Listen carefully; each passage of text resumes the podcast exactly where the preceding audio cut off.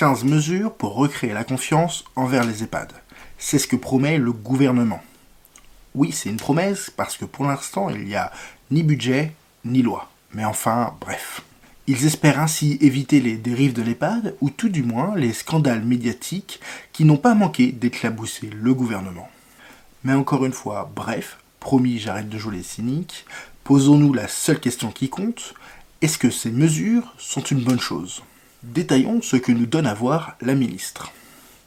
La création d'une plateforme en ligne pour que chaque signalement soit suivi d'une réponse. Je ne comprends pas l'obstination des politiciens à vouloir mettre un numéro vert à chaque problème. Oui, je sais, j'ai dit que j'arrêtais de jouer les cyniques.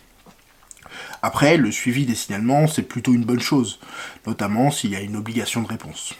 Deuxième point, un renforcement des CVS avec une place accrue donnée aux familles et aux professionnels.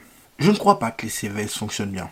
Aussi, je trouve ça assez ridicule de vouloir euh, les renforcer.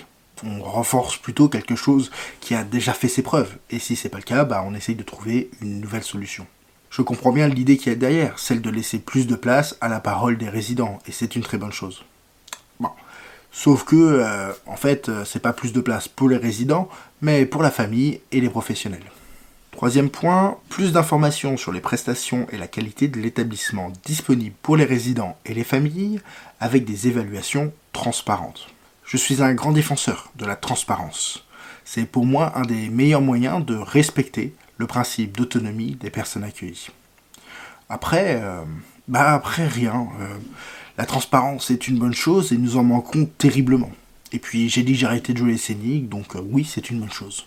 Quatrième point, un vaste plan de contrôle des EHPAD dans les deux ans pour renforcer la lutte contre la maltraitance. Je vous ai déjà dit ce que je pensais du contrôle dans les EHPAD dans une vidéo qui s'affiche juste là et que je vous remets aussi en description. Par contre, est-ce que la maltraitance est la conséquence directe d'un manque de contrôle de ces établissements? Eh ben pas vraiment. Et d'ailleurs, j'en parlais déjà dans cette vidéo. Au passage, je souhaite un très bon courage aux directeurs et à leurs équipes qui, après avoir lutté pendant deux ans contre le Covid, se voient récompensés par un petit contrôle euh, accusateur. Cinquième dimension qu'énonce la ministre, les pratiques financières de tous les groupes privés commerciaux seront mieux régulées pour éviter tout abus sur l'utilisation des fonds publics. Oui, c'est une bonne chose être rigoureux dans l'utilisation des fonds publics, notamment quand ceci manque, c'est la moindre des choses. Après, comme mesure, ça me semble très accessoire. Mais bon, euh, ça me paraît plutôt juste. Alors que penser de ces annonces? Car oui, pour l'instant, ce ne sont pas encore des mesures. Eh bien, pas grand-chose.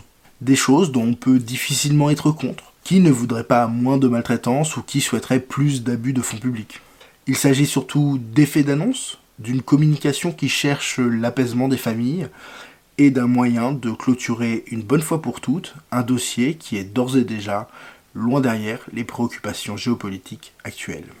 Et c'est sans doute d'ailleurs du fait que l'EHPAD soit retombé dans l'oubli que si peu de budget a été mis sur la table. Et avec ce peu de budget, notre ministre ni n'importe qui d'autre d'ailleurs n'avait pas les moyens de nous proposer autre chose. Et certainement pas une vraie vision de la vieillesse une vision inspirante et inspirée, engageante et engagée.